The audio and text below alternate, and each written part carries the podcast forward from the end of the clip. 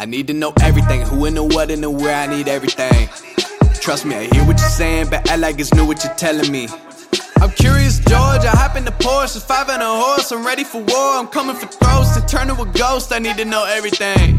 Now you be surprised at the info you get is by letting them talk, so I'm letting them talk. Gotta keep quiet, maneuver in signs to let them chalk up their body. Another one body that's host PTF. I, I did see PTF uh, the other day. I saw him uh, at Belmont. I was supposed to go to dinner with him. Had a little bit of a stomach issue, and uh, we are going to Peter Luger's. You got to have cash to go to Peter Luger's. I, I had $140 cash on me. Uh, I had my wife bet it on Money's Gold while I was on air. That didn't go well. I had $0 in cash. I didn't want to go to the ATM. My stomach was not well. Not well. So I decided to not go to dinner. It was really a stomach thing. It had nothing to do with the cash. I think she had a lot of cash in her pocket, so we would have been okay. But um, I am your host, Jonathan Kinchen. And what a great weekend of racing at the Belmont Stakes. I mean, uh, unbelievable horses. Cody's Wish, Elite Power, In Italian, um, Clairiere, Up to the Mark, Arabian Lion, Archangelo. I mean, it was it was just a star-studded event. Um, it was an outstanding day of racing. Uh, you, will hear in a second. Our guest actually said there might be four or five champions that ran on Saturday and Friday, and I think that's probably true.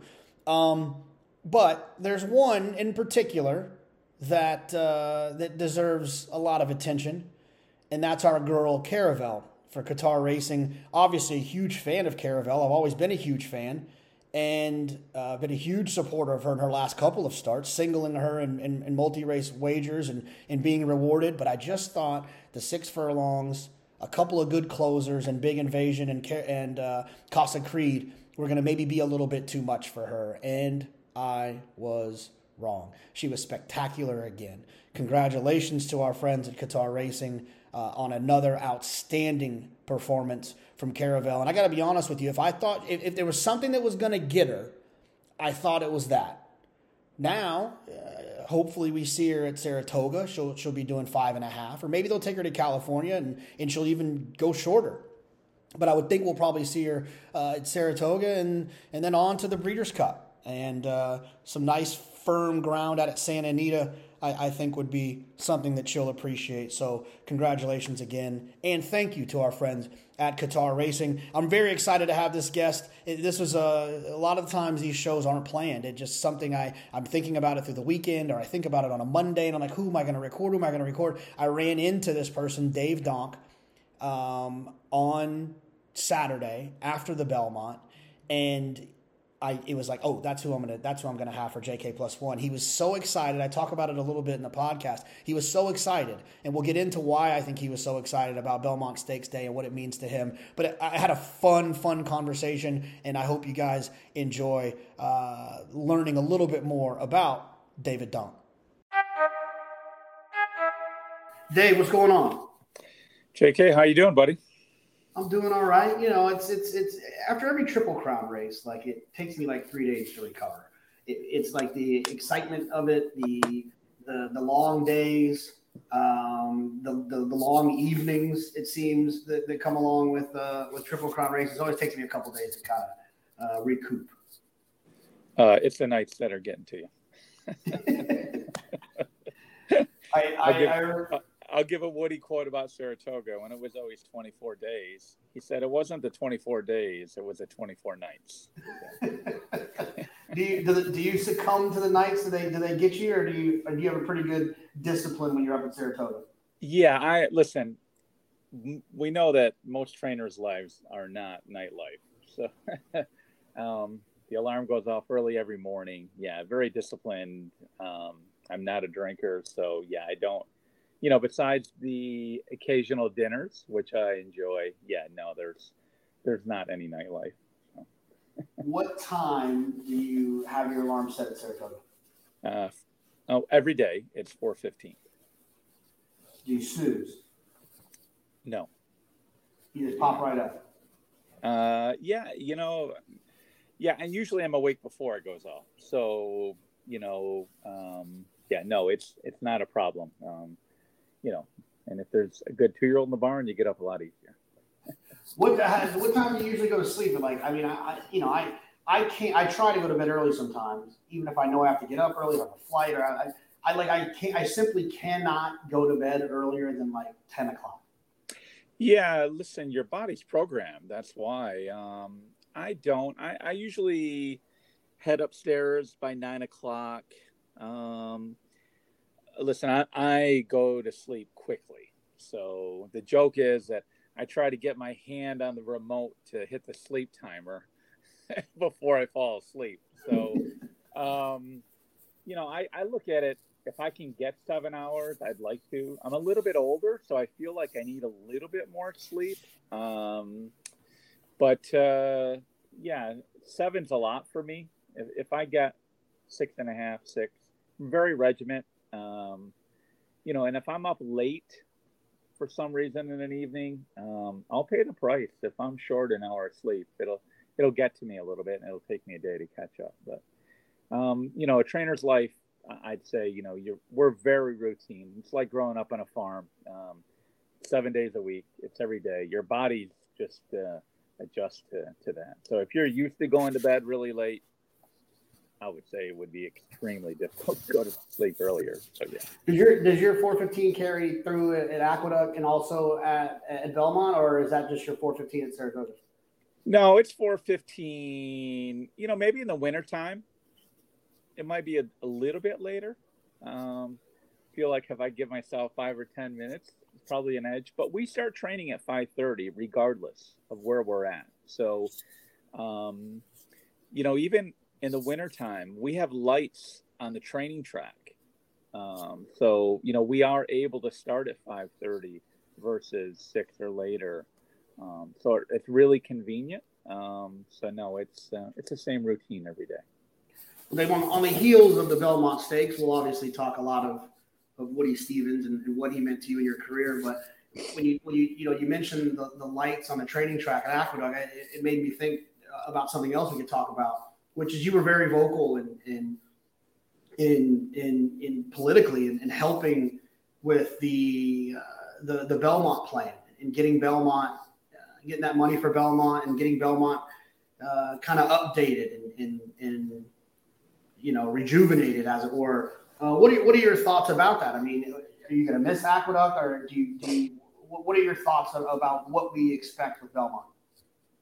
Um, yeah, listen, I think that you know the proposal is you know for NYRA is to somewhat consolidate their business. Um, they have three racetracks. One is too it's one too many um, one to consolidate their business to have two places belmont and saratoga um, you know there isn't quite the horse population it gets a little bit smaller so it doesn't justify them to have the three and to have the expense of it so um, i will not miss aqueduct uh, i was in a meeting recently and one of the executives had said nobody wants to go to aqueduct um, listen, it's been a great track over the years. Um, personally, I'm a little bit older, so it's a bit of a grind, I think. Um, it'd be nice, especially this year. We had to go there for eight months versus six. Um, we're a little bit spoiled in New York to a degree, I'd like to say, if you're at Belmont and Saratoga, because you don't have to ship. Um, and it's not a far ship. You know, it's nine miles to Aqueduct, but, you know, it might take you 30 minutes to make the ride there. You know, just depends on traffic. Um, I don't know. It seems like since COVID, there's more traffic everywhere. But, um, you know, it's uh, the project is for the next, what's best for the next 40 or 50 years. You know, I'm not going to be here that long. You're going to be here a lot longer than I am. Um, so, you know, there's a lot of proposals in place. Exactly what they're going to do, we're not sure yet. I think there'll be a lot of discussion about that amongst all of us this summer. Um, but uh, yeah, I, I really look forward to it. Um, I think it'll be uh, great for New York racing, great for racing in the United States that it's consolidated. Um, you know, Belmont, like I say, there's some great racing at Belmont, a lot of history. You have the late spring, early summer, you know, leading into the Belmont. Um, you know, the fall championships meet championship meets are huge. more so in the past than now. Maybe that gets rejuvenated a little bit, but uh, you know, then you have Saratoga. So we'll see how we proceed from here. Like I said, there, but there's a lot to be discussed and what exactly are the plans for the next two to five years. The, the one point that, that I think is interesting, you know, you being basically just, I mean, you're in New York year round. And so to get your input on this idea, and you have grass horses as well, um, you know, not just dirt, you have, you have a, you know, you have a handful of, of both. The idea that, that they've tossed around, and like you said, nothing's beneficial yet. The idea of possibly putting a synthetic racetrack in at uh, Belmont and, and kind of having a synthetic for the winter, so some of those grass races, my uh, grass horses might stick around. Is, is, that something that you are? Does that get you excited about what you can do with some of your horses, or what? What's your thoughts on the synthetic racetrack at Belmont? Yeah, I think it's really intriguing um, that it's going to be a third surface. You know, it's not going to at Belmont, anyways. It's not going to replace anything.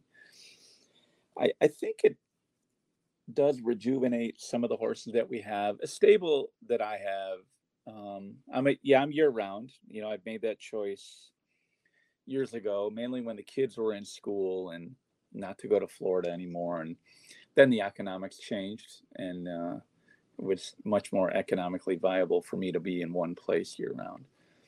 But I think when there is a synthetic track, um, I like to ask a lot of questions to people that use it. Um, it's interesting what happened at Turfway this winter. Um, you know, I love to talk to. I just had a conversation with Bill Morey about it. Um, I love to talk to Mark Casse about it. He's a big proponent of it in Woodbine. But I think leading into the winter time, yeah, I've got a lot of grass horses, a lot of New York breds, a lot of horses that are not, you know, they're not real top horses, but they're really useful horses um, I'll be curious to see how well they would take to a synthetic. I, I think that it's going to be uh, a big trial basis with horses.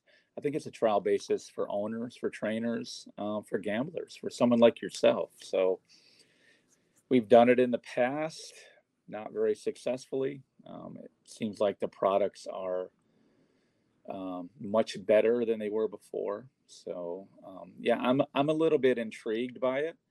Um, as you know, we have installed a synthetic track, the Tapeta on the pony track here at Belmont, um, and that's pretty close uh, proximity to my barn.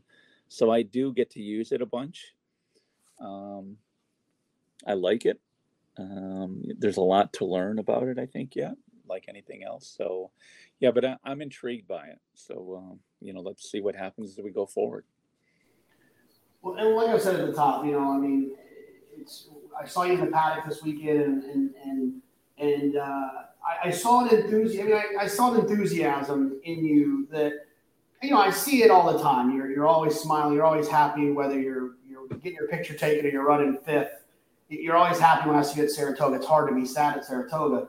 Um, but I saw an enthusiasm in you this weekend that that was very clearly tied to what the Belmont Stakes means to you and your association with with Woody Stephens.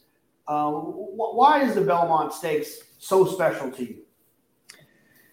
Well, listen, I'm one of the fortunate ones that you know got to work for a legend in his own time. So, um, you know, the Belmont. Listen, uh, it's a piece of history what Woody did, you know, that's could never be matched to win five in a row. Um, you know, I went to work for him in 1985.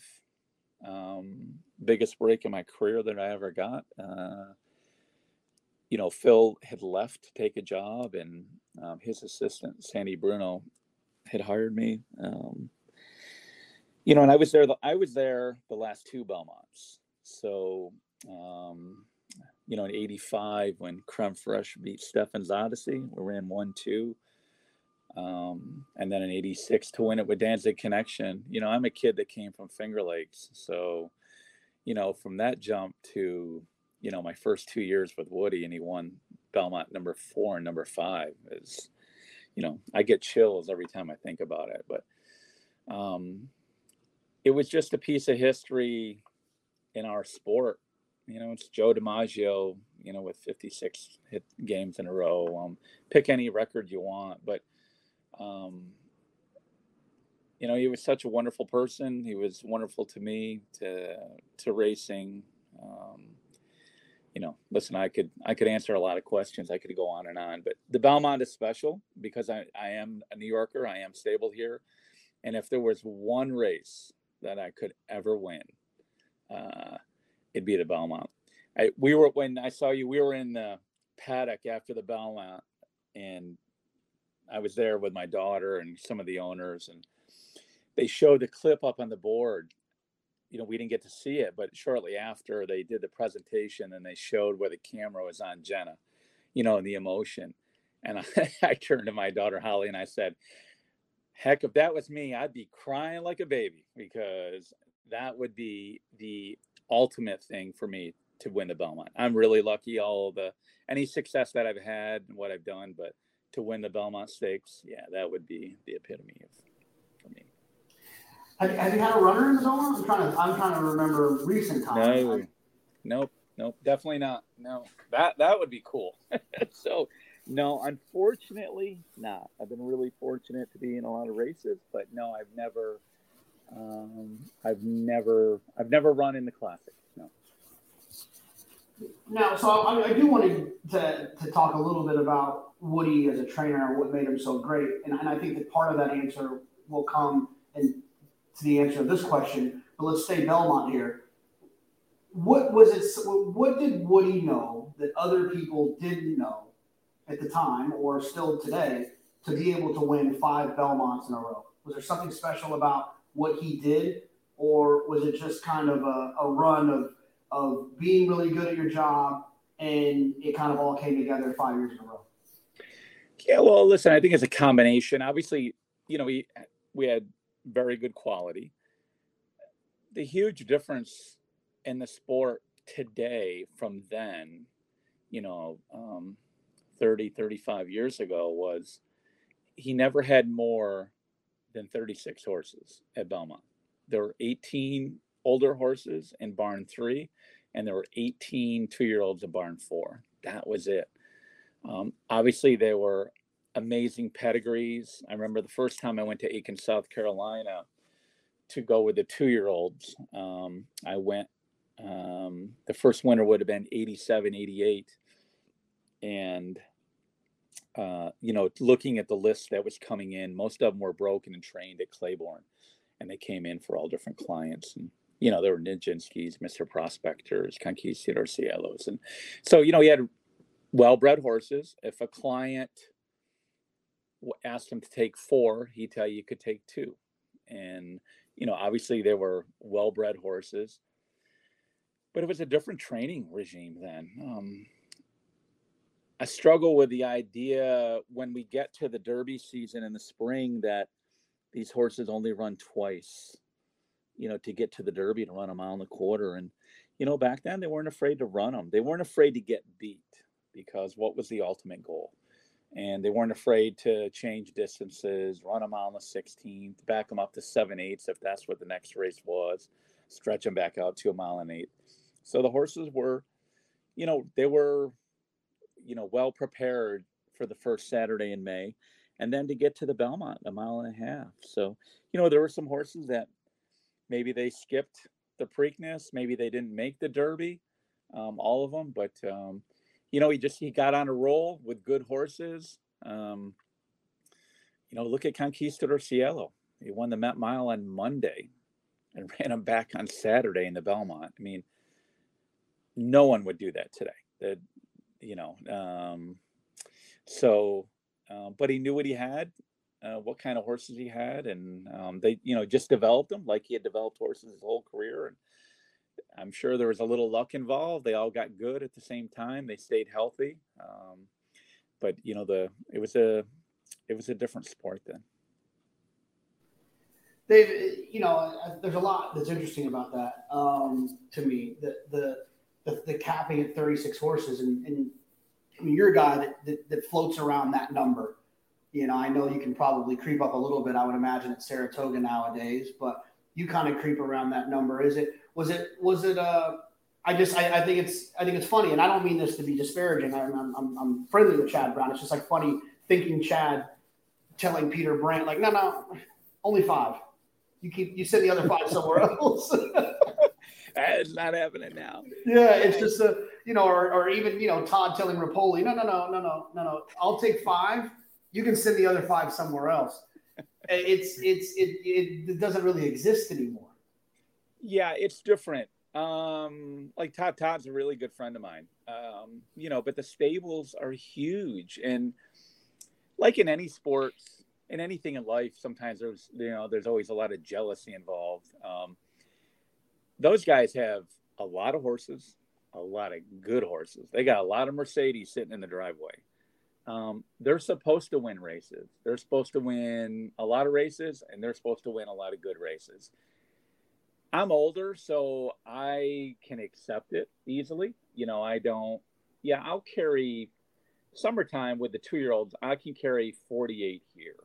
Um, that's a big number for me, and that's that's plenty. But um, you know, it's a different. You know, I have a different kind of stable. Um, I have a different model, and that's okay. It works for me. I'm happy. I've got great clients, but yeah, those guys they're loaded, and uh, kudos to them. You know how they manage it and the staff and whatnot. But um, yeah, it's a wow, it's a different game. So. Now, they like you know it's it's it's it's and I, I often say it on on air and I correct myself sometimes because I really do mean I don't mean it the way I say it sometimes, but like you've had a couple of horses that have run extremely well first out recently. Um, drawing blanks on the name, but what's the good dirt horse that won the mile and eighth race here? New York bred that won the mile and eighth race at Saratoga this summer. Uh, Fingal's Cave. Yes, Fingal's Cave, right. So that was like there's this example of like I, I was trying to make a point on the show that like when that horse ran so well first time out for a trainer, and I said this, I said for a trainer who has bad first out stats, you can tell the horse has talent. And I took and I said, well, no, no, okay, not a bad stat, a low stat, because that's not what you try to do. You don't Correct. try to win first out. It's not like you're trying to win first out and you're not succeeding at it. And that's why I had to try to re-verbalize the way that I was saying that. But do your, you know, I know a lot of guys, I'm sure Todd and, and Chad and, and, and Baffert and Mott and Christophe, they have owners that get frustrated when they don't run well first out. Do your owners get frustrated or do they understand this is the way we're going to do things? Well, if they're going to be with me, they better understand. I, I listen. I'm number one. I'm lucky with clients. I have some clients that I've had when I went on my own in '91, so I have a lot of loyalty. Yeah, but it's it's a different style. Um, I like to say one, I'm not a gambler.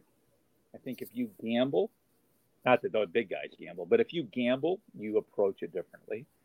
Um, I don't have the ammunition to win first time out always ability. Listen, you'll you'll ask me about a horse, and I'll tell you if I like him. He may not win, but he'll be that horse will be okay. Um, there's a couple running this year that are that way. Um, but like if they've trained well, um, you know, and, we like them, yeah, they can win first time out. Um, you know, Woody always had a thing with good horses. You know, Eddie Maple was kind of the main rider there for the most part when I was there later in Woody's career, and you know he'd tell him, "You can win, don't beat him up."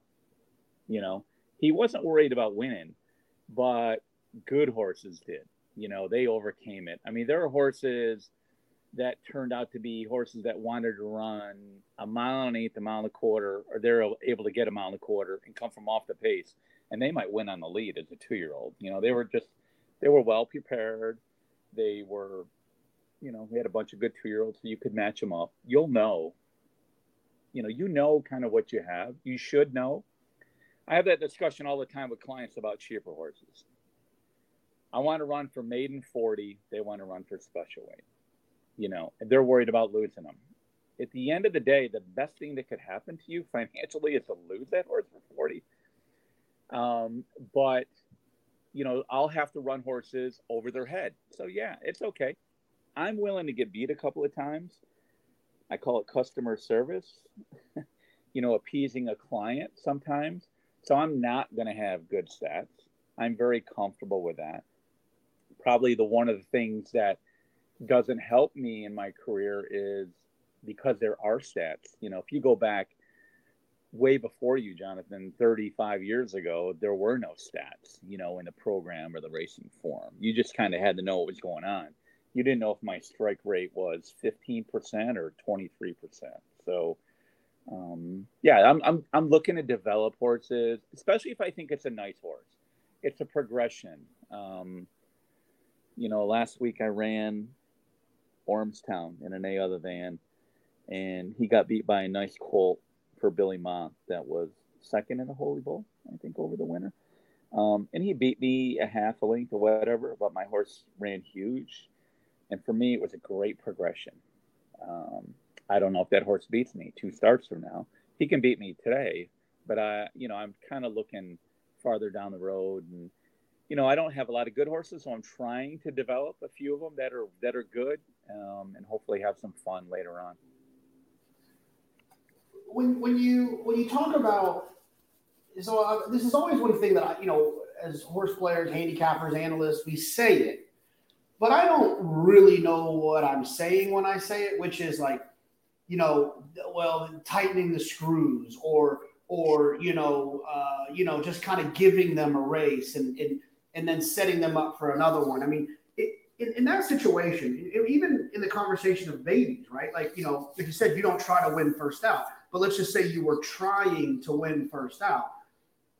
What what do you change? Do you work them faster? Do you gallop them longer? Like what what is the thing that you're not doing for, for your own personal reasons and your belief system that you would then change if you were trying to then win first out at Saratoga like, or or beat Billy Mott last time instead of beating him down the road? What are the things that you actually would change to do that? Well, yeah, you would change. Um, you'd have you'd be a lot harder on them in the morning. Um, if you have good horses you need good horses to work them with. So let's say I've got one or I've got two. I'm a little bit of an issue of trying to get that horse ready. I've had that this winter. I said to to uh, assistant to a top trainer, I said, I can't. I know that I can't win. Get this horse because I can't get him ready the way I need him to. I, I don't have the other horses to get this horse ready. So sometimes those good horses have to breeze by themselves because I don't want them, um, you know, lack of another term, beating up on another horse. You know, I'm, I'm not trying to um, break the heart on another horse to get him ready, um, another horse ready. So, um, yeah, if, if to win first time out, yeah, you'd you'd squeeze them a lot more. You'd squeeze the lemon more, and by doing so, maybe you're not going to get there. Um, you know, maybe you're going to do more harm. So I, I just want a really good conditioning under a horse, a good bottom that I know that I'm not going to over fatigue him.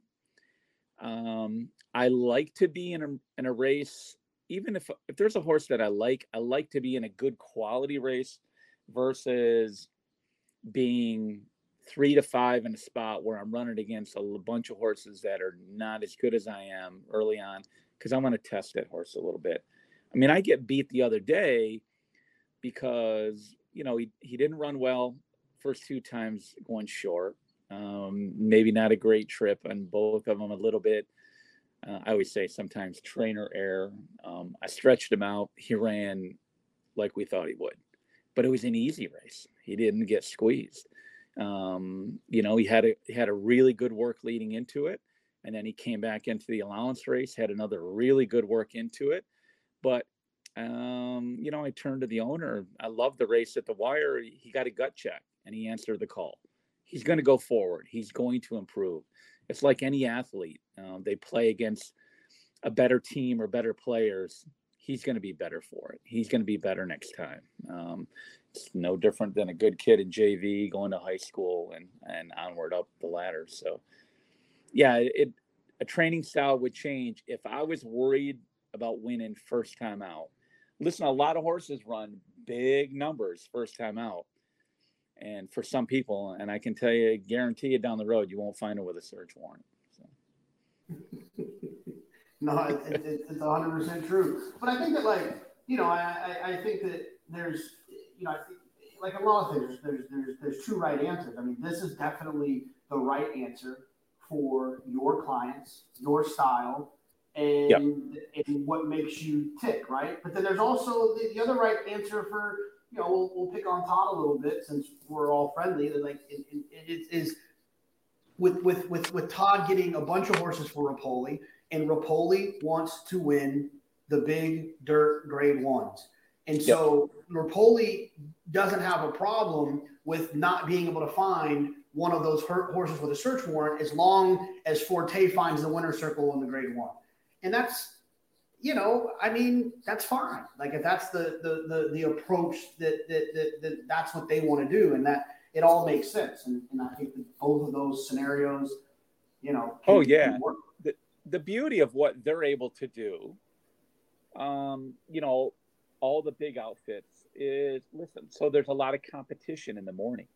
So, you know, they can match them all up. I mean, that's a lot of fun to be able to have that many good ones and match them up and then see who's doing well. And listen, when they when they have those maiden races, when we start out the meet, or uh, I tell you, the maiden two year old race on Travers Day. I mean, you know, they're picking out live ones. So, you know, they're able to prepare, you know, their stable. And when they go there and listen, they're right now, their thought process is going to point to there. Listen, we love Saratoga. I mean, who doesn't? And clients go there. I always say Saratoga is a place where you will see your clients and you will not see them again for another 10 months. you could talk to them every day, text, email, whatever, but you will physically not see them for 10 months. Um, and it's the same with those guys. You know, there's, listen, they're under some pressure. You know, they've got a lot of good horses. People have spent a lot of money.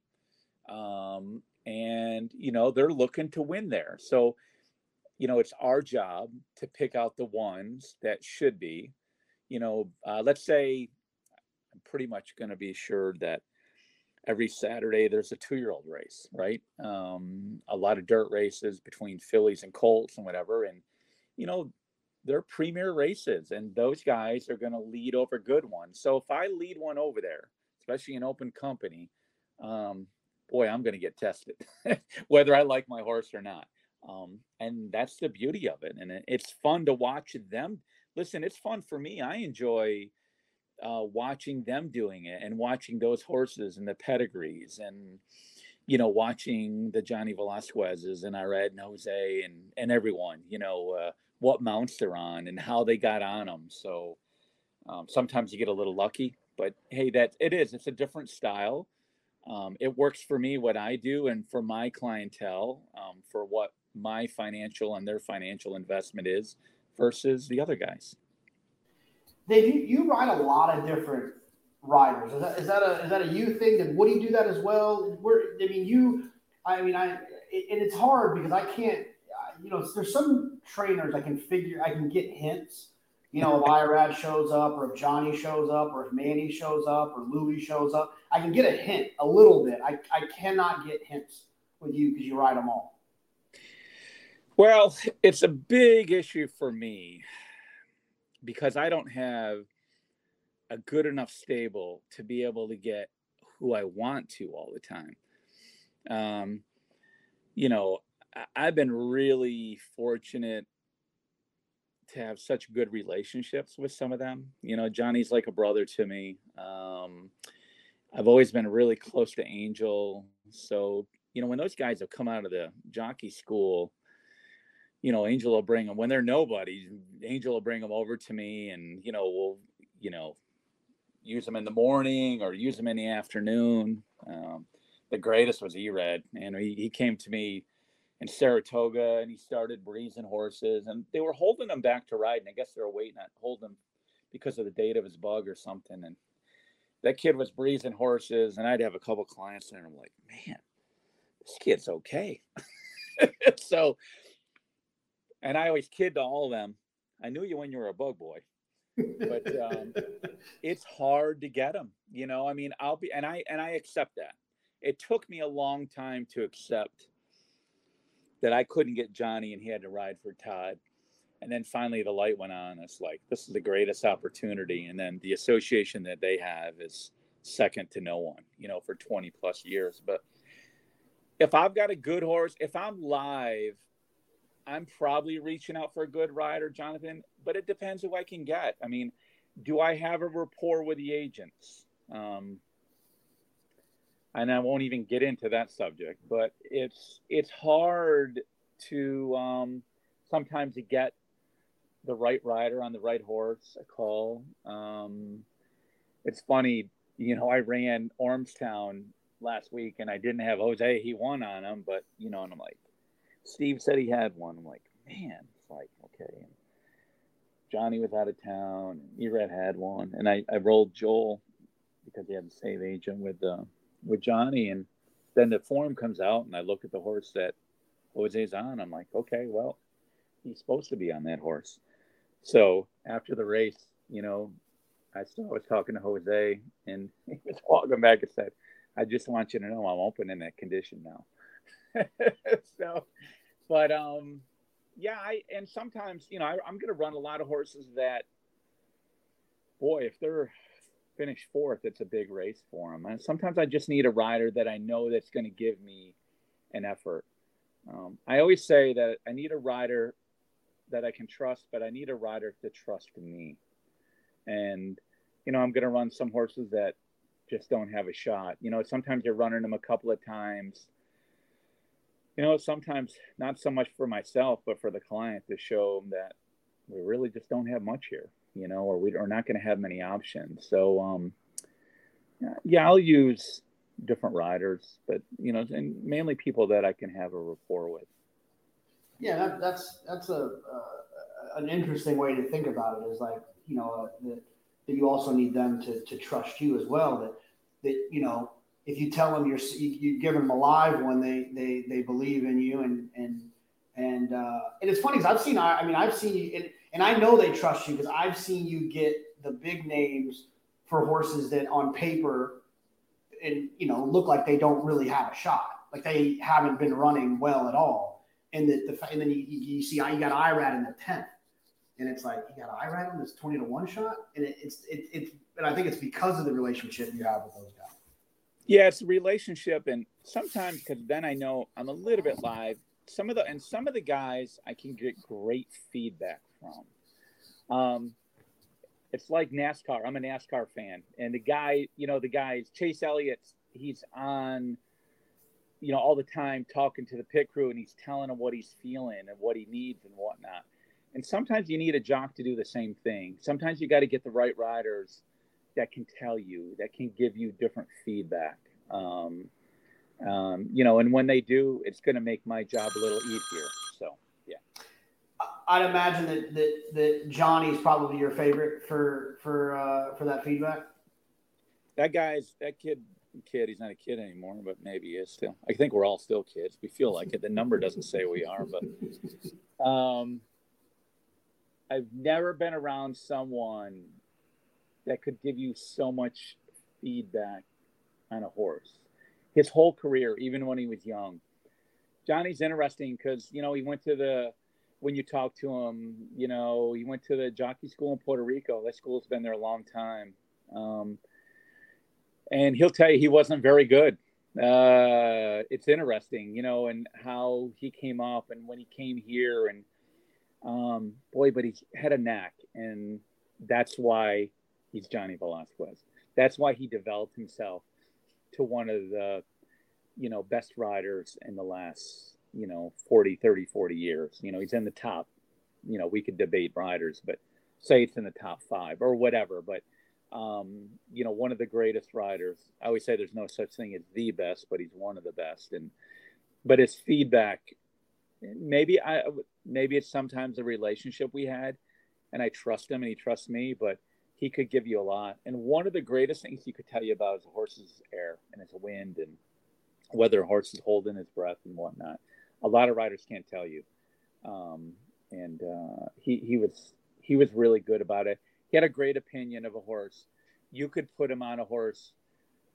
I don't use jocks very much in the morning, and really not much a lot in the last ten years or so. But I, if I got had a horse I really liked, and I put him on him, I let him raise them, and I'd let him tell me, you know, basically come back and affirm what my opinion was, and um, you know, he was he was really good at that. So yeah, in the morning and the afternoon. But uh, hey, that's what makes him one of the greatest of all time. What, when you, what, what would you do? how do you handle if, if, if he says the, the, horse is holding his breath? How do you how do you how do you solve that? Yeah, there's equipment. You can change the equipment on a horse. Um, you know, between the bit you use, um, tongue ties. Sometimes maybe you know maybe it necess- necessitates uh, some surgery, some kind of throat surgery, but it's an issue if you can correct it. Sometimes it's not always correctable, but um, it's a big factor. If, if, a horse is holding his breath, um, uh, I always say they, they, need to be in good breathing patterns. They need to be like um, a swimmer or a, you know a track and field person. You need to be in a really good breathing pattern. So, uh, but um, you know, Johnny was always a big help on that. Well, well, one that I would guess probably didn't have any breathing issues was Awad.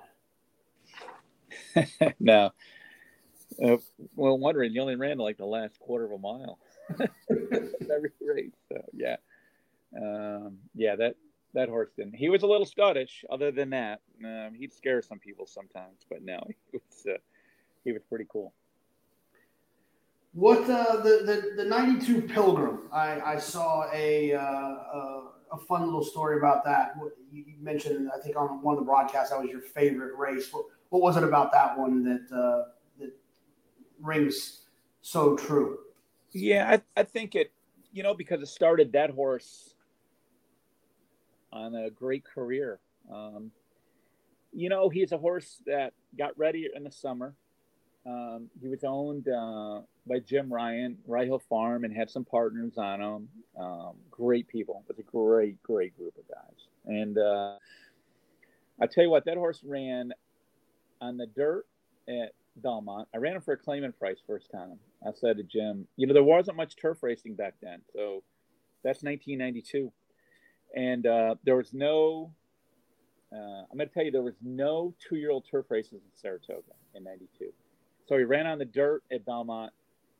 He didn't run any good at all. And he ran back in Saratoga. I don't know if I ran him once or twice.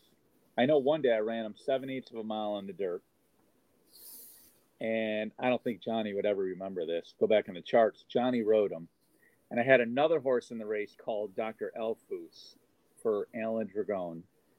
And uh, Eddie Maple rode him and Dr. Alfus won by a bunch that day, and uh, Awad didn't run any good. And I remember that he made a little move on the turn. You know, sometimes a grass horse will do. He was made a made a move from the half to the quarter and then got beat off. And I remember saying to Johnny, it was really before I knew him very well. He had just lost his bug not long before, and I said, you know, uh, I thought that was a good race for the horse. I think he thought I was nuts. So um, uh, you know, we went back to Belmont and got to run him on the grass for the first time in a maiden race. He was like 30, 35 to 1 and he finished third. Ran a ran a big race. I remember my wife coming. "I told you he'd run on the grass." And the race was won by Sea Hero and um, uh, the horse that was second was Hallacy, a horse for Belmont, who ended up being a really good, nice grass horse and um, I had to run him once more, and the Pilgrim was coming up, and I'm going to run Dr. Elfus. So in the meantime, I had taken to Canada. Canada ran the summer stakes, maybe finished fourth, got in some trouble, but he got over the grass well. And I'm going to run him in the Pilgrim. And Jim Ryan said to me, you know, listen, I'd love to run in the Pilgrim. You know, uh, I'm like, Jim, listen, I got this other horse. It's a big field, I, but I don't have a rider. Eh, it doesn't matter. Just I'd love to be in it. He, he loved to roll the dice. And in the meantime, Jim had taken this horse in the spring of the year. He had a Calcutta at his farm, and he had five shares in this horse, and he couldn't get anyone. He had a golf outing the next day, and he was trying to sell shares in this horse. And he's always a wheeler dealer, and he had a deal where he said, "Okay, it was fifteen thousand for five shares." and he would take a thousand dollars and fourteen thousand was going to go to Operation Smile to a charity. If the horse doesn't win a stake, I'll give you your money back. So that was the deal. So Jim wanted to run in the Pilgrim, and I said, "Okay, I'll run him in the Pilgrim." And I don't have a rider, and I reached out to Snake, who is Julie Krone's agent. He goes, eh, I don't know, I might have one and whatever. So I waited. They got close to the draw, and I named him. He didn't have one. So now I've got two in the race. I've got Dr. Elfus, and I've got Awad. And the story on they did that show is because Mr. Dragone asked me to have lunch with him. He was chairman of the board of NYRA. Uh, a phenomenal person. He was really, really good to me. And uh, we had lunch and he said, You know, I don't know if I've ever had this conversation before with you, but I'd rather not run in a state with another one of your horses. And that was the kind of way it was back then. Back in the older days, a lot of the guys, they did not like you to have, you know, an entry with another client, uh, have another horse in the race. And and I like, listen, Alan, you know, this horse, you know, Jim really wanted me to run him. He's a maiden you know, I don't know if he can get a piece of it, but you know, he's, you know, he's a long shot in here. They come down the stretch. They're running one, two, and I'm watching the race with Alan Dragone, and Jim wasn't there. Jim Ryan wasn't there, and they come down to the wire together and neck apart, and Awad wins. He beats Dr. Elfus with Julie Krone. Boy, Alan was not happy. Mr. Dragone was not happy at all, and he had had an overcoat on that day. It was nice out, and it turns out he wasn't feeling that well. And he got up and stormed off. And I walk into the winter circle, and you know I've got like I've got 12, 14 horses in the barn, and I just ran one, two, and a hundred thousand dollar race. And to my whole career, I'm all about numbers. I can count money, and this is a really good day. But I am like, I'm thinking to myself, man, I just blew a client um, by getting him beat in a stake race. And I'm walking down, I'll never forget, here comes down the stairs two of his sons, Chris and uh, and uh, Chris and Al or Chris and Peter, two of them, but and they were like, "Wow, congrats, whatever." And like, man, you better go cool out your dad. He is not happy. And I went down to the winner circle, somewhat depressed, and I'm like, "Oh man," it's like but it but it was a big day and you know to run i broke his maiden in a stake race. I've done that a few times with horses. Uh, to alan's credit he called me the next day and apologized and he said and about three or four years went by we were in saratoga i'll never forget underneath the trees and he said to me i guess that son of a bitch was okay wasn't he lot and the reason he was upset, I didn't know till a long time afterwards. He had never won a graded stake in New York, and you know he got beaten. He did after that, but you know, and then Awad went on and just uh, you know had a great career. Um, you know, I think one thing that turned him around. Um, I say this sometimes about horses. One of the things we, we talk about it, the health of horses is ulcers. We we did a stomach scope on him in the summer of his three-year-old year, and he had some ulcers, and we treated him, and wow, it really turned him more, turned him around. Um, he won a stake in Maryland. He went to Arlington, won the Secretariat, and you know the rest was history. So, but it's a horse that put me on the map, um, financially, business-wise. Um, you know, and I, I knew it's hard to come across those horses. You know, he was by Caveat out of a mare that Jim paid I don't know if the Dancer's Candy was American paid twenty seven thousand or thirty seven thousand or something. You know, not um, a highly bred horse. You know, not meant to be that kind, but um, he just he took me to a lot of places. He was just a lot of fun, and you know, and, and that style, that Silky Sullivan run, that late run, he needed pace.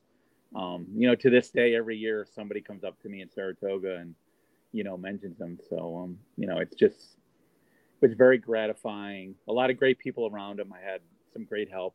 Uh, the groom was Javier Molina that rubbed him most of his career. Jane Turner galloped him. They did a phenomenal job. But it was just a lot of fun for everyone, and it just took us to a lot of places and you know a lot of memories.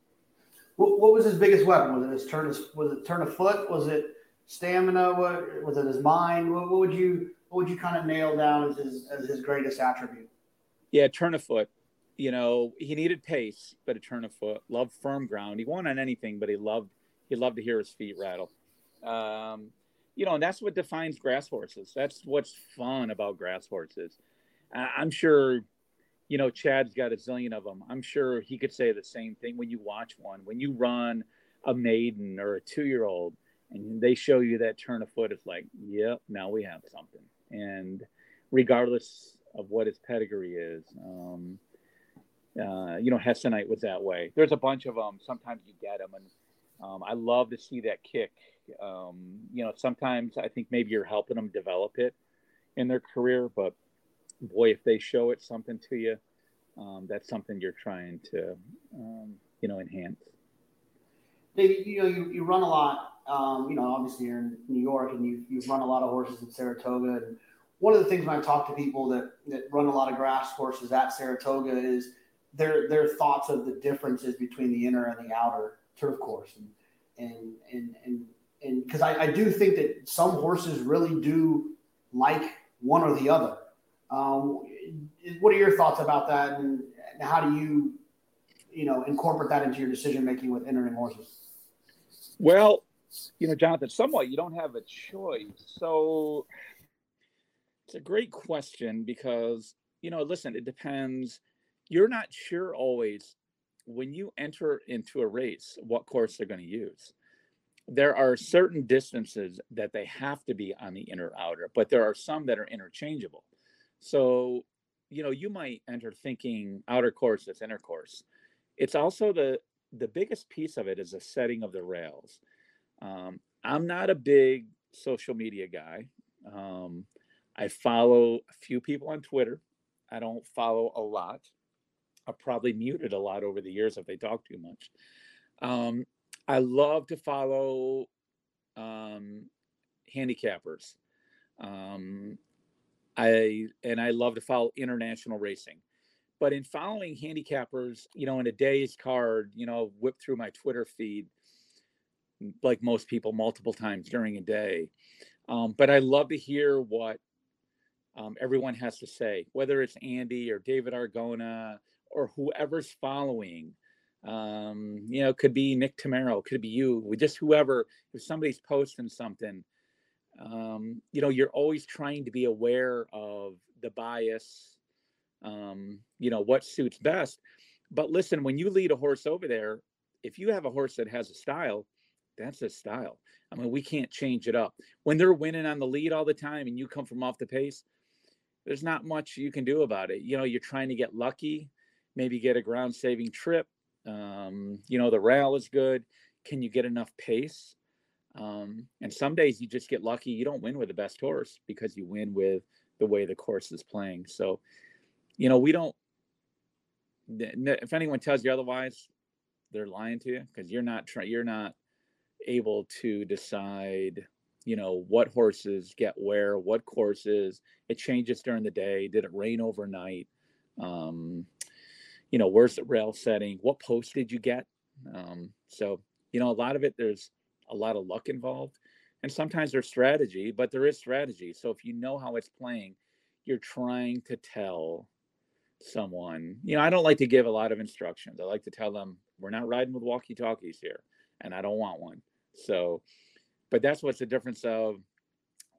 I love to hear handicappers complain about when, because they're right, when riders are not paying attention to how a track is playing you know and sometimes they're under instructions but the more a rider rides they become maybe too comfortable and too lax and you need to be aggressive and that's why sometimes you get a lesser rider or a young rider you know they're going to be a little aggressive like let that horse break let him run to the first turn because especially in saratoga if you take back you are now not third or fourth, you are like eighth or ninth, and now you're in trouble. So um, you're not good enough to make it up. Um, you know, another point is I always tell riders difference in riding a maiden 40 and a maiden special weight. And I'll say it to Irad, Jose, Manny, the younger guys that are coming all the time. Guys, don't ride this horse like a good horse. If he was a good horse, I would have had him in a special weight. There's a reason why he's here today. So you need to be a little more aggressive. Um, you know, you, you can't ride him like a good horse. that's, a, it's a, it's a great point. Yeah, don't don't ride him like a good horse. We, we wouldn't be running the 11th. All right. yeah. That's uh, oh, that's good. Do you do you you know you say you pay attention to to you know to bias? Do you find and you don't give a lot of instructions, but do you find yourself in the paddock, you know, telling a, a, a Manny, hey, you know, let's let's try to stay off the rail here, or do you do you treat it more as a conversation? Hey, what do you think about the rail here? See what Manny says and just kind of put it in his ear. Wh- which way would you handle what you perceive to be maybe a dead rail? Yeah, I, I'm probably too kind. So it's more of a conversation. Um, a lot of them don't really notice it or believe it. I think sometimes, you know, so, but sometimes you have to instill it to them, you know, or or maybe you got to say, okay, listen, this horse wants to be in the clear, so you need to be outside, or you know, you've got the right post, you need to save ground here. So you know, the rail is good, or speed is good. You know, keep you know you you know you're probably best off to keep your position. Now, listen, the horse is going to have to help you. So, you know, I'm not leading over a lot of them that are four to five, and they're going to put you there. Sometimes they're not push button. You know, um, sometimes when you step on the gas, it doesn't you know, give you that acceleration you're looking for. And that's why sometimes, you know, clients, uh, especially people on the outside, and even clients, oh, I gave that horse a bad ride. He didn't give that horse a bad ride. He didn't have much under the engine. You know what I mean? So it, it's got to help him to get there. Just like if he wants to get to a hole, they'll tell you, you know, they'll be they'll ask him to get there, but he doesn't go fast enough. Somebody else is going to beat him to a punch, and now he checks up a little bit. It makes him look bad, but um, you know, sometimes you just don't have the horsepower there. So we, we, we talked a little bit about the, the I want to go back to the Woody and then I want to go back to the very, very beginning what made you decide this is the career you wanted. Um, what, what are, you know, if, if we're, you know, we're say we're on a, an elevator, we got a, it's a long elevator, 100 and, you know, 20 floors. And I said, well, what made Woody Stephens so great? What would your answer be? You know, I thought he had a sixth sense of the horse. Um, I had someone the other day do an interview, and then it was, you know, I always said that he ate, breathed, you know, he lived horses.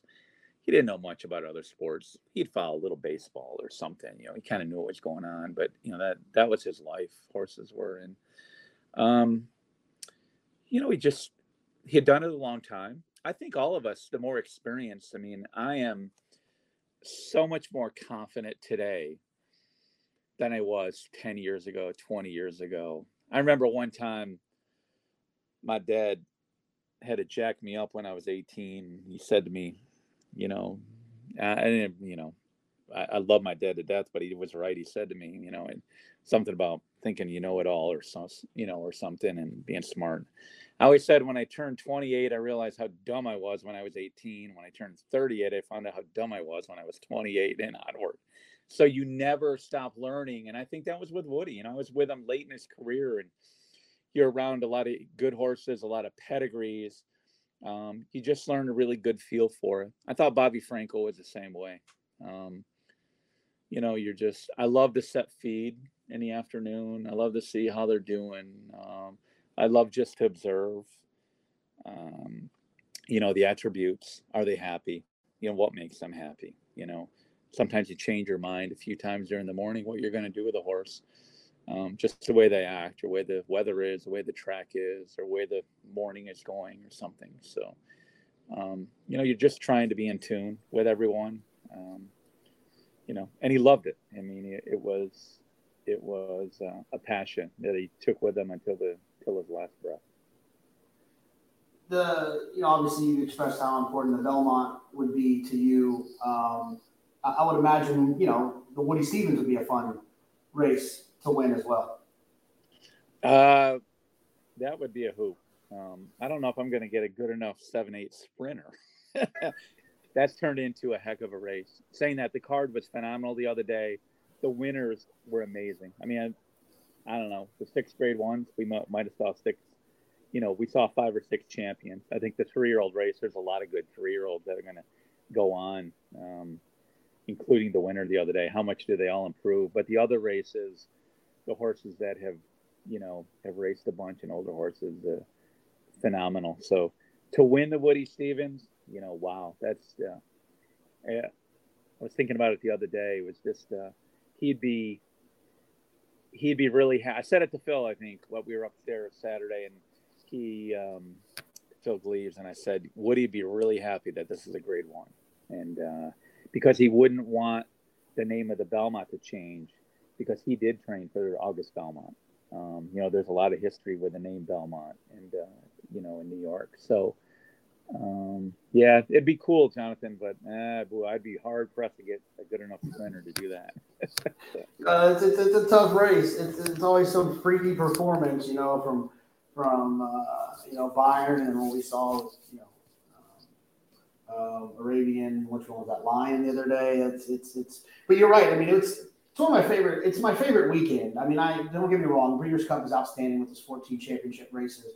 But I think outside of that, Belmont Stakes Day, even I mean, I think even almost more so than Travers Day, which I absolutely love. Don't get me wrong, but man, I mean, having the Met Mile and and uh, and the Phipps and just it's.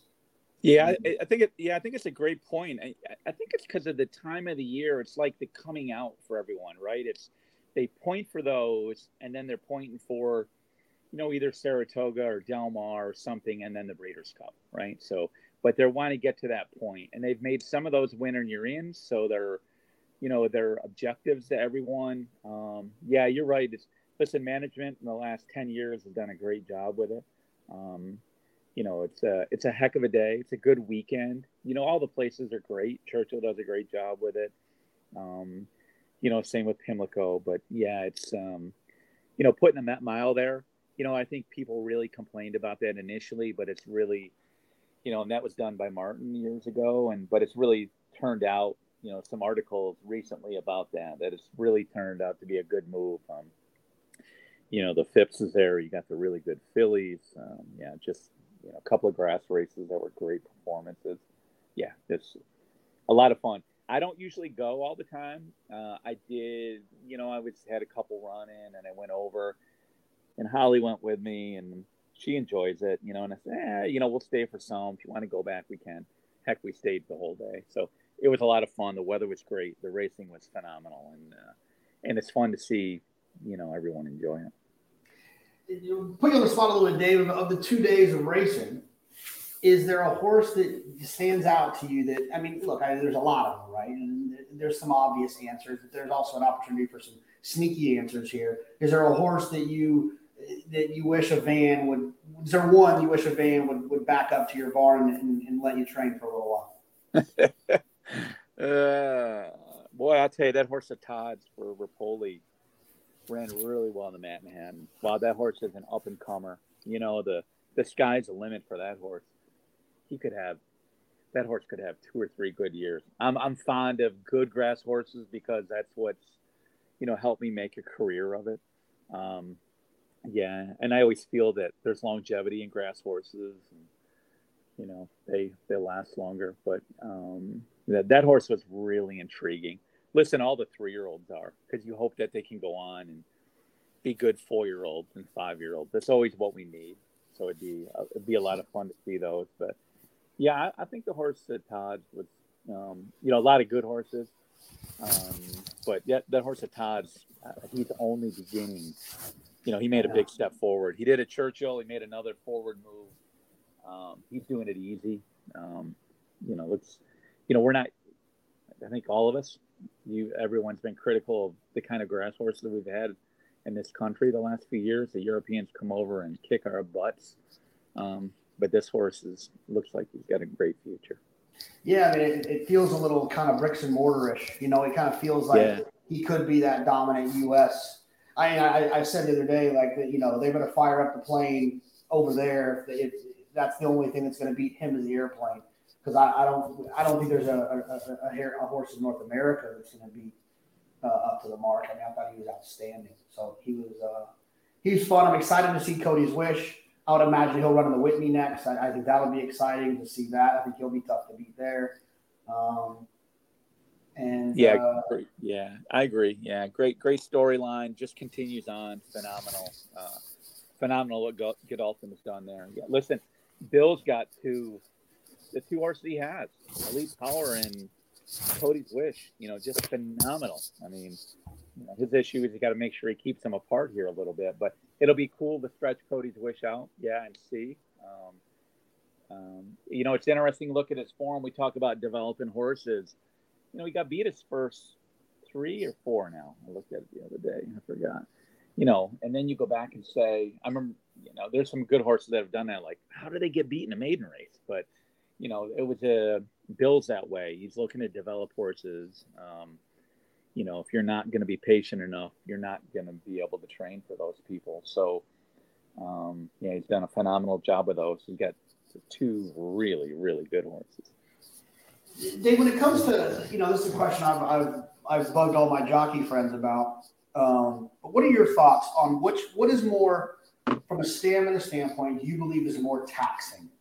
A truly run like honest pace one turn mile at Belmont, or a two turn mile and an eighth at Saratoga? Saratoga, no question. The mile and eighth in Saratoga is like running a mile and a quarter it's a it's a tough race. You better have a pretty good horse, and I don't care what the level is, if it's a maiden or a Grade One. Um, I thought it was a big challenge last year when Fingal's Cave won the stake. It was a mile and an eighth there. Um, boy, it's a big gut check. Um, if you can get that's a talk about a true two turn race. Yeah, the mile at Belmont, you can be tactical uh, you could have good speed and be dangerous. You could be off the pace. Um, you know, look at the Met Mile the other day. Um, but you know, a good horse can overcome whatever. But but the two turn race at Saratoga um, has maybe when the, the track has changed a little. It's not. It's good because it's fair. It's not like lightning fast and you know if he gets souped up and the speed horse has a big advantage or something on the rail or something. But the two turn race in Saratoga and mile and eight, it's hard to get those races to go because a lot of guys don't run long. They're afraid to do it. Not afraid to do it. The horse isn't ready to do it. They're not developed to do it. Whatever you know, pedigrees. But um, yeah, that's that's at any level. It's a very demanding. I like it, but it's a very demanding race. Is that is it a surface thing? Is it a configuration thing?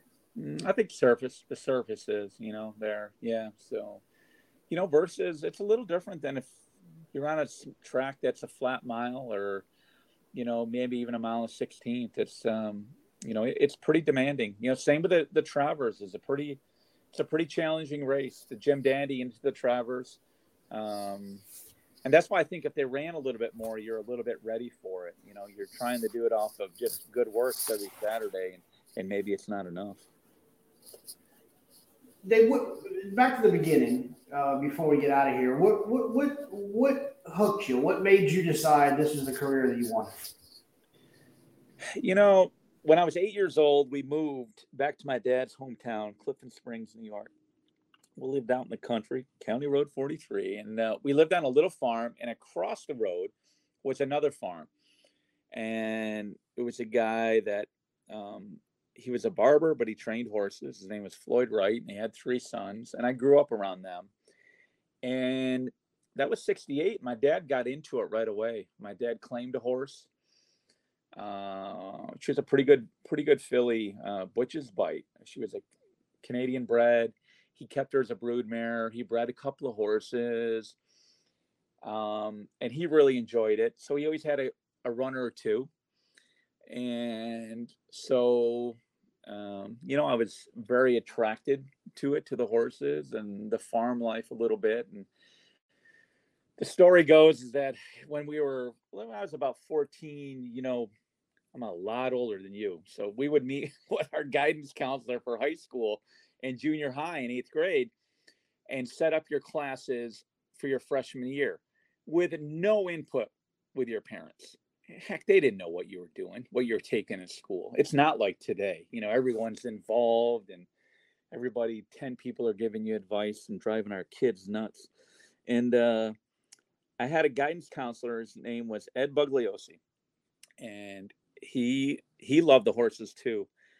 And I had three teachers as I grew up in high school that were loved the horses. I grew up in a my town was 15 mile 15 miles away from Finger Lakes Racetrack, so it was close. And um, I had a math teacher, Pete Webster, who's still alive, and I had uh, another teacher, uh, Pete Herman, who was our basketball coach, um, who ended up coaching David Robinson his senior year at Navy. He ended up leaving, and he ended up being a successful college coach. And I stay in touch with him talking with Pete Herman the other day, all day uh, during the races. He's always intrigued. But Ed Bugliosi asked me, I don't know why you would ask any kid this at 14, probably. He said, What do you want to do when you grow up? And I said, eh, I want to train horses. I had never said that before, Jonathan. I always thought that I would own horses. I was really intrigued by them. I really liked it. And I thought if I grew up, I'd want to own, you know, I'd want to own a racehorse or two. And I went home and discussion one night, my dad, and I said something that I met with a guidance counselor. And I told him what I said. Holy crap, well, he was not happy. he said, You better plan on doing something else. You'll never make a living doing that. Well, from that moment on, I knew what I was going to do. I was blinkers on. It was a life lesson for me because don't ever tell someone, you're kid or somebody, that they can't do something or not. And, but to his credit, he was right because with all due respect, if I had to stay at Finger Lakes, it was a, it's still it's a tough way to make a living. So I might have still been driving a truck for UPS, but um, you know, from that moment on, I was going to train horses, and um, you know, I went through high school, you know, majored in you know bookkeeping and sciences or whatever, and you know, I really enjoyed high school. Would go to the track on weekends from the time when I was 16 when I turned 16, I said to my dad, you know, I used to ride with him and work with him when I was a kid from the time I was maybe 12 when school was out. And, you know, when I turned 16, I said, Dad, I really want to go to the racetrack and work. Um, couldn't work until you couldn't get a badge till you were 16, get a license. And he said, okay. He said, you know, you're not going to make very much money. And I said, yeah, I know. That's okay. And I wasn't worried about that. And, uh, you know, I worked all summer when I was 16, all summer when I was 17. And, um, you know, I, I go back now, if I go back home, you know, I'll have to a class reunion and some people will say to me, must be not everybody watches the Fox show, but are you still with the horses? you know, so obviously I made an impression on people that, you know, that was my passion and what I love to do. And, um, yeah, I, I got hooked. It's a bug. It's like all of us. If you get hooked, it's like an owner. I always say people that come to Saratoga, um, if you come to Saratoga, you'll be back. You know, most everyone. So, um, you know, it's a passion. I love. What, I'm very fortunate. I'm always coaching my kids too much, you know, and I, I tell them, listen, you can't be like me. Nobody is an idiot like me at 14 and knew what they want to do. No kid knows what they want to do. Most college kids don't know what they want to do. But if you find something you like to do, you'll be happy. If you find something you love to do, you got a chance to be successful. And I, have just been really blessed. I've been around some really great horses. Um, I've got a phenomenal staff um, over the years um, a supportive wife that's the best friend and leaves me alone, lets me do what I want to do. She can give me advice and I can listen to it or not listen to it. Um, great owners, loyal owners. Everybody, everybody's great. I mean, I'm just really fortunate, and I, I just try to enjoy it. Sometimes there's a lot of pressure you put on yourself. And some days things don't go very well. You wonder why the hell am I doing this? But um, you know, uh, it's a passion for all of us, and um, the beauty of the sport and you know and what we we try to we're all trying to get better there's a lot of issues in our sport but you know i think every day if you can try to think what can you do better and improve yourself and improve your model you'll be better for it Dave, do you pick out horses, or do you do you just would you just get what you get from your clients, or do you do a lot of bloodstock work as well? Uh, I do a little of both. Um, if I own, I now I own pieces of a bunch of horses. If I own a horse, I bought it. I picked it out. Um, I'm, I for the most part, I, I'm a little bit fussy that way. I like to like the horse. I like to like the yearling. Um, I enjoy doing that, but I don't have the time to do it. I, I have last 10, 12, 15 years, I use, uh, I don't know if you know Moret Farrow, an Irish girl in Kentucky, been around a long time. Moret's kind of my bloodstock person, and she can do all the looks and then shortlist for me. I don't have the time to look at many horses, a lot of horses at sales. I don't go to a lot of sales. I go to yearling sales. I'm not a two year old sale person, but um, I like to buy. I have a group, a whole group of clients um, that we all kind of now partner up on. I think they like like that. It diversifies what they're doing. It diversifies their portfolio. And then I have a lot of people. I've always trained for a lot of people that are breeders, and um, you know whatever they send me. I always like to say, if you think it belongs in New York, I'm happy to take it. So, um, yeah, and then uh, you know you you evaluate them and go through, and you know you try to be honest with everyone what you have and and hopefully it can do sometimes they're better off being at another track finger lakes or somewhere and being a bigger fish in a smaller pond but um, yeah just you know whatever whatever i get as long as um you know i'm staying busy so it, it's a lot of fun and it's a challenge so it's a challenge to develop a horse that didn't have much pedigree or was inexpensively bought so if I do anything in life, I get a lot of satisfaction out of that. So. Well, then the, the last one I'll hit you with here is a, is a very infamous horse uh, that that you trained. Where I had uh, I had Travis Stoney told me this this Travis Stoney announcer had told me the story as a as just a friend, and then I had him tell it on this podcast once uh, about one of the times he was calling in New York and it there's a horse that led him to get a speech coach, and it was a horse that you trained by the name of I I have to think three times before I say it.